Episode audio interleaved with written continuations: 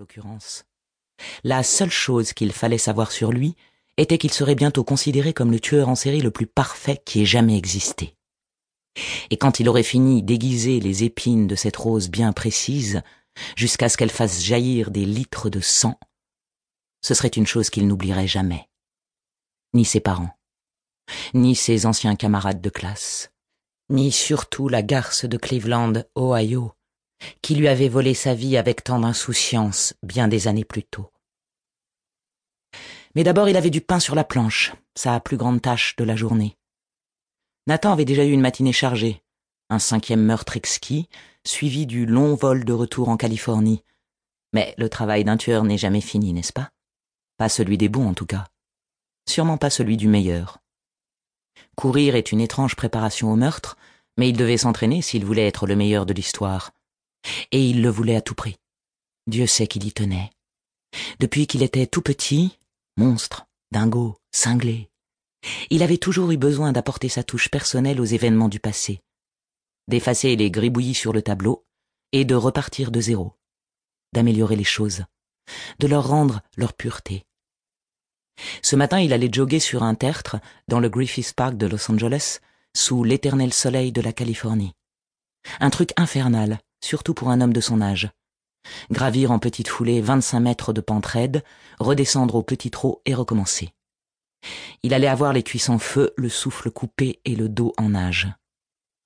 La plupart des athlètes faisaient cet exercice 10 fois, 15 s'ils étaient de niveau international et voulaient acquérir une bonne résistance. Mais ça n'était pas assez pour Nathan.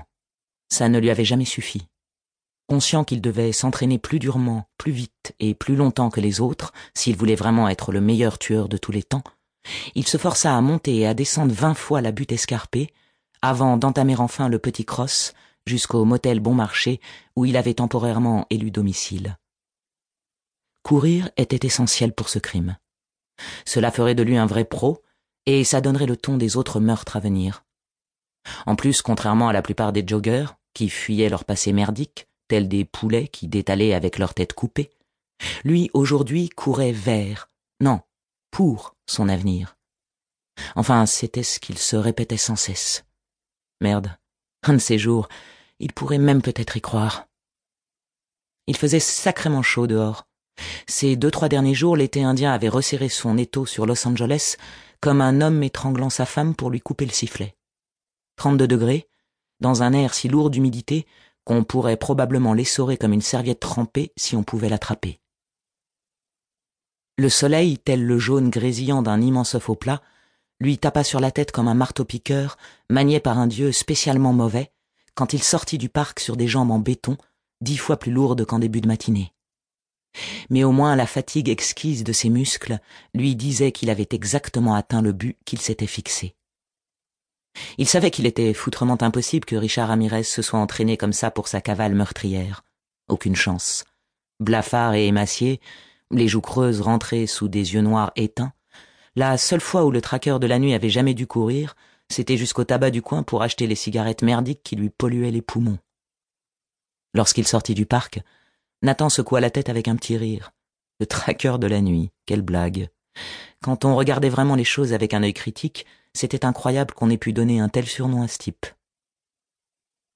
Dans la rue, les semelles en caoutchouc de ses Nike claquèrent en rythme sur le ciment, repoussant le trottoir brûlant à chaque longue foulée. Il chassa la sueur de ses yeux et fronça tout à coup les sourcils. Mais enfin, pourquoi Ramirez avait-il merdé? Putain, mais comment avait-il pu être aussi négligent, si peu professionnel? Si on voulait passer maître dans son art, devenir un tueur tellement irréprochable que même son pire détracteur ne pourrait blâmer son travail, il fallait juste un peu de réflexion, de préparation, de discipline, bordel. Qu'y avait-il de si dur à ça? Rien, en fait. Si on voulait être le meilleur, on devait commencer par ravaler sa fierté et étudier le métier. Cela allait sans dire. Et Nathan avait toujours été un étudiant zélé, décortiquant toutes les manières dont les poids lourds du passé avaient opéré dans le secteur du meurtre. Voilà pourquoi il allait être le meilleur de l'histoire. C'était aussi simple que ça. Il était perdu dans ses pensées quand des seins rebondissant à 5 mètres de lui l'arrachèrent à sa rêverie, le ramenant sur le trottoir qui serpentait le long du Pacifique. Des mouettes poussaient des cris perçants, et le vent de l'ouest, lourd de sel marin,